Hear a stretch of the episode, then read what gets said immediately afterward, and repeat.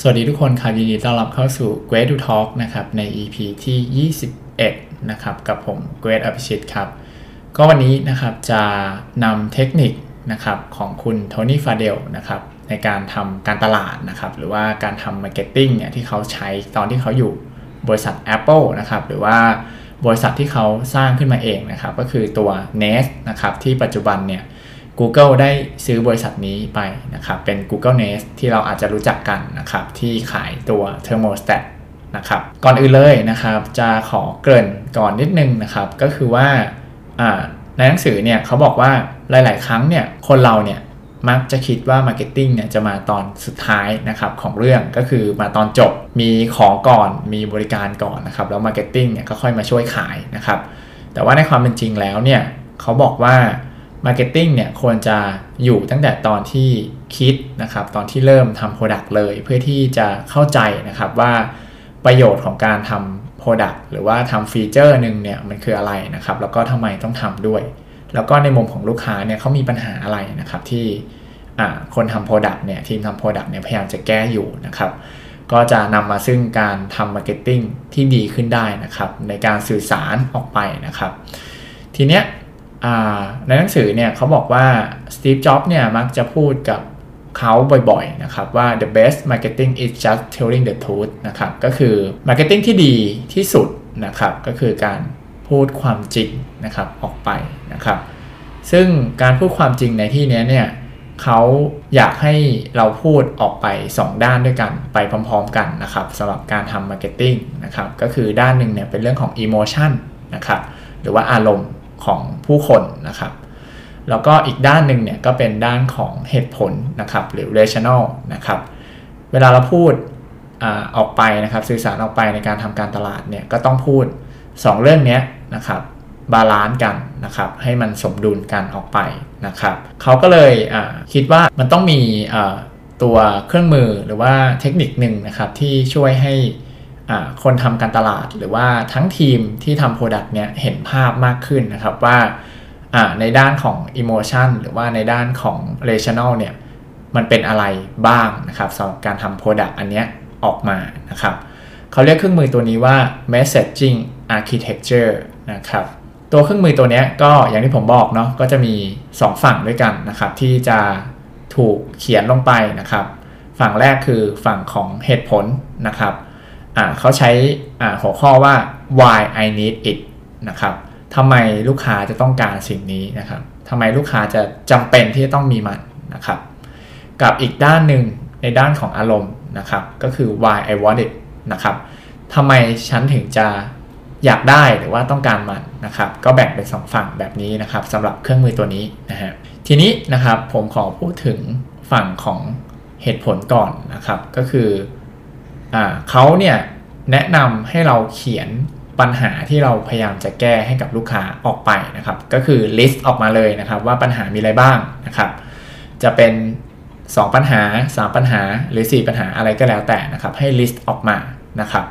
หรือที่เรารู้จักกันเนาะก็คือ pain point เนี่ย list ออกมาเลยนะครับของลูกค้าที่เราพยายามจะแก้คืออะไรนะครับ เสร็จแล้วเนี่ยในแต่ละ pain point หรือว่าปัญหาของลูกค้าเนี่ยให้เราเขียนบรรยายด้วยนะครับว่า เออทำไมลูกค้าถึงเกิดปัญหานี้ขึ้นในชีวิตนะครับ ถึงมีเพนพอยต์นี้เกิดขึ้นในชีวิตนะครับออย่างหนังสือเล่มนี้นะครับที่ชื่อว่าบิลเนี่ยเขาบอกว่าเพนพอยต์ของอลูกค้าเนี่ยก็คือเขาเนี่ยเจอปัญหาว่าในหนังสือหลายเล่มนะครับ เป็นหนังสือที่เหมือนกับยากที่จะเชื่อนะครับ แล้วเขาเขียนบรรยายนะครับว่าปัญหาเนี้ยเออทำไมลูกค้านะครับถึงถึงคิดแบบนั้นนะครับ ก็คือ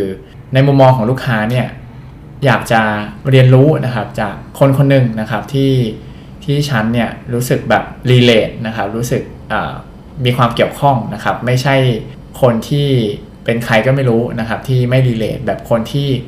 drop out นะครับจากฮาวาดหรือแซนฟอร์ดก็ตามนะครับ อันนี้เขาเขียนบรรยายไว้ในหนังสือนะครับ อันนี้ก็จะเป็นตัวอย่างของการเขียนปัญหานะครับ กับการบรรยายลงไปนะครับ ว่าเออทำไมลูกค้าเนี่ยถึง ถึงรู้สึกอย่างนั้นมีปัญหานั้นขึ้นนะครับ ทีนี้อีกด้านหนึ่งในส่วนของอเหตุผลเนี่ยก็คือเราต้องเขียนแนวทางในการแก้ปัญหานี้ไปนะครับ แล้วก็รวมถึงเขียนบรรยายด้วยนะครับ อย่างกรณีนี้เนี่ยเขาบอกว่าเขาจะแก้ด้วย actionable นะครับ ก็คือว่าเป็นหนังสือที่อ่านแล้วเนี่ยสามารถเอาไปปฏิบัติได้นะครับ ซึ่งเขาก็เขียน บรรยายไว้นะครับว่าในหนังสือเล่มนี้เขาจะอธิบายนะครับ ตั้งแต่จุดเริ่มต้นของตัวเขาเองนะครับที่ไปซิลิคอนวัลเลย์นะครับแล้วก็เขาเองเนี่ยก็ได้ทำผิดเยอะแยะมากมายเฟลนะครับล้มเหลวเยอะแยะมากมายตลอดระหว่างทางนะครับ แล้วก็เขาสามารถผ่านมันได้ยังไงนะครับ ก็อันเนี้ยก็จะเป็นแนวทางในการแก้ปัญหา ของเขานะครับสำหรับการเขียนหนังสือเล่มนี้ให้คนอ่านนะครับ ก็คือคนอ่านเนี่ยรู้สึกว่าเอ๊ในหนังสือในท้องตลาดเนี่ยอาจจะไม่รีเลทนะครับเชื่อไม่ค่อยได้นะครับ อยากได้การเรียนรู้จากใครสักคน เขาก็เลยมองว่าเออตัวเขาเองเนี่ยก็จะเขียนเลยว่าทำยังไงให้คนรีเลทมากขึ้น ก็คือจะเขียนชีวิตของเขานะครับ ที่เขาต้องเจออะไรบ้าง ตั้งแต่เขาแบบ เริ่มต้นทำงานเลยนะครับ จนกระทั่งเนี่ยเขามาสร้างทีมมีโปรดักต์นะครับ แล้วก็ค่อนข้างประสบความสำเร็จมากทีเดียวนะครับ แล้วก็เป็น actionable ด้วยนะครับ ก็อย่างที่ผมอ่านหนังสือเล่มนี้เนาะผมก็รู้สึกแบบนั้นเหมือนกันนะครับ ว่าหนังสือเล่มนี้ก็จะคอยแนะนำแล้วก็ให้แนวทางนะครับว่าในฐานะคนอ่านเนี่ยควรจะทำอะไรบ้างนะครับ ก็ actionable นะครับแล้วก็ relate ด้วยนะครับ ว่าเออทำนู่นทำนี่มาล้มเหลว นะครับแล้วก็เขาผ่านมาได้ยังไงนะครับ อันนี้เป็นต้น อันนี้ก็จะเป็นฝั่งของเหตุผลนะครับสำหรับตัว messaging architecture นะครับ ทีนี้นะครับอีกฝั่งหนึ่งนะครับที่ผมเกินไปเนาะว่ามันต้องมีเรื่องของอารมณ์มานะครับก็คือ why I want it เนี่ยในแต่ละปัญหาแล้วก็แนวทางที่เรา list มาแล้วเนี่ยเราจะต้องเขียนนะครับ ความรู้สึกของลูกค้าในเชิงอารมณ์ไปด้วยนะครับ ก็อย่างตัวอย่างเมื่อกี้นะครับ ก็คือเขาเขียนออกมานะครับว่าเขาต้องการ as white นะครับ ก็คือในมุมของอารมณ์เนี่ยเขาอยากให้ลูกค้าเนี่ยรู้สึกว่าอ่านหนังสือเล่มนี้แล้วเหมือนกับเป็นการแอสไว้นะครับ เป็นการได้รับคำแนะนำนะครับ จากใครสักคนหนึ่งมากกว่านะครับ ที่แบบเอ้ยเป็นเขียนถึงชีวประวัติหรืออะไรก็ตามนะครับ อันนี้ก็จะเป็นหนังสือที่เขียนออกมาแล้วเนี่ยจะให้ความรู้สึกกับคนอ่านแบบนั้นนะครับ ซึ่งผมเองก็รู้สึกอย่างนั้นจริงนะครับเขาก็เขียนมานะครับในฐานะที่เขาผ่านมาแบบนี้จากประสบการณ์เขาเขาแนะนำให้ทำแบบนี้อะไรเงี้ยนะครับ ก็อันนี้เป็นความรู้สึกที่ผมได้รับจากการอ่านหนังสือเล่มนี้นะฮะอันนี้ก็จะเป็นทั้งหมดนะครับของตัว messaging architecture นะครับ เดี๋ยวผมทวนอีก นิดนึงนะครับ ก็คือจะมี 2 ฝั่งเนาะก็คือฝั่งที่เป็นเหตุผลกับอารมณ์นะครับฟังเหตุผลเนี่ยก็ให้เขียนปัญหาของลูกค้าไปแล้วก็เขียนแนวทางด้วย รวมถึงเขียนบรรยายด้วยเล็กๆน้อยๆนะครับ แล้วก็ฝั่งอารมณ์เนี่ยก็ให้เขียนความรู้สึกที่ลูกค้าจะได้รับด้วยนะครับลงไปนะครับว่าอย่างเช่นเขาต้องรู้สึกได้รับแรงบันดาลใจ หรือว่าเขาต้องรู้สึกว่า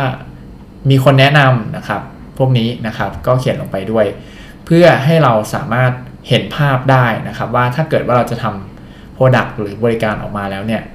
เราควรจะคิดถึงสิ่งนี้นะครับ หรือแม้แต่การทำการตลาดก็ตามนะครับ ที่อยู่ในหัวข้อวันนี้เนี่ยนักการตลาดนะครับ หรือว่าคนที่ทำหน้าที่ telling the truth เนี่ยพูดความจริงออกไปเนี่ยก็ต้องพูดถึงเชิงเหตุผลแบบนี้นะครับ แล้วก็อารมณ์แบบนี้ที่เขียนออกไปใน messaging architecture นะครับ ทีนี้นะครับเกตเล็ก ๆ นะครับเขาบอกว่า ตัว messaging architecture เนี่ย นอกจากว่ามันจะช่วยเหมือนกับครอบคลุมนะครับ ในเรื่องของการสร้าง Product หรือการทำ Marketing เนี่ย จริง ๆ แล้วเนี่ยมันสามารถเหมือนเป็นเข็มทิศนะครับของบริษัทหรือของทีมงานที่ทำ product นี้ขึ้นมาได้เลยนะครับ ตั้งแต่แบบการแชร์ไปให้ทีมอื่น ๆ ได้รับทราบนะครับ ว่าโอเคเรากำลังทำอะไรกันอยู่นะ เหตุผลที่ทำคืออะไรลูกค้าต้องรู้สึกยังไงนะครับ เพื่อให้ คนเห็นภาพตรงกันนะครับ อันนี้ก็จะเป็นประโยชน์ในการพัฒนาตัว Product หรือว่าบริการขึ้นมานะครับ แล้วก็เขาบอกว่าจริงๆแล้วเนี่ยมันเป็นเหมือน document หรือว่าเครื่องมือหนึ่งที่มันมีชีวิตอยู่ตลอดนะครับ มันถูกปรับเปลี่ยนได้นะครับ ก็ถ้าเกิดว่าเราไปคุยกับลูกค้ามานะครับ ไปทำวิจัยกับลูกค้ามาแล้วเราพบว่า เออลูกค้าน่าจะรู้สึกแบบนี้มีปัญหาแบบนี้มากกว่า ก็จะถูกปรับเปลี่ยนไปนะครับในระหว่างทางที่เราทำ product นะครับแล้วก็อีกเรื่องหนึ่งนะครับก็คือมันเหมือนกับเป็นการช่วยตอกย้ำนะครับให้แต่ละทีมเนี่ยเห็นภาพนะครับแล้วก็ทำ product ไปในทิศทางเดียวกันด้วยนะครับอันนี้ก็จะเป็นสิ่งที่เขาพยายามจะบอกนะครับว่าประโยชน์ของตัว messaging architecture เนี่ยมันคืออะไร นะครับ และนี่ก็คือทั้งหมดของ EP นี้นะครับ ที่พูดถึงตัว messaging architecture นะครับ ที่ช่วยให้คนที่ทำการตลาดเนี่ยหรือทำ marketing เนี่ยง่ายขึ้นนะครับในการที่เราไปสื่อสารนะครับว่าทำไมเราถึงทำ product นี้ขึ้นมานะครับเราต้องการจะแก้ปัญหาอะไรนะครับ แล้วก็เราจะแก้ด้วยอะไรบ้างนะครับ แล้วก็เราอยากให้ลูกค้ารู้สึกยังไงนะครับ ก็จะช่วยให้การสื่อสารทางการตลาดเนี่ย มีประสิทธิภาพนะครับแล้วก็มีประสิทธิผลมากขึ้นนะครับก็หวังว่าอ่า EP นี้นะครับจะเป็นประโยชน์นะครับที่มาบอกเล่าถึง messaging architecture ให้ฟังกันนะครับแล้วกลับมาพบกัน EP หน้านะครับกับ Get to Talk ได้ใหม่นะครับกับผมเกรทอภิชิตครับ วันนี้ลาไปก่อนครับ สวัสดีครับ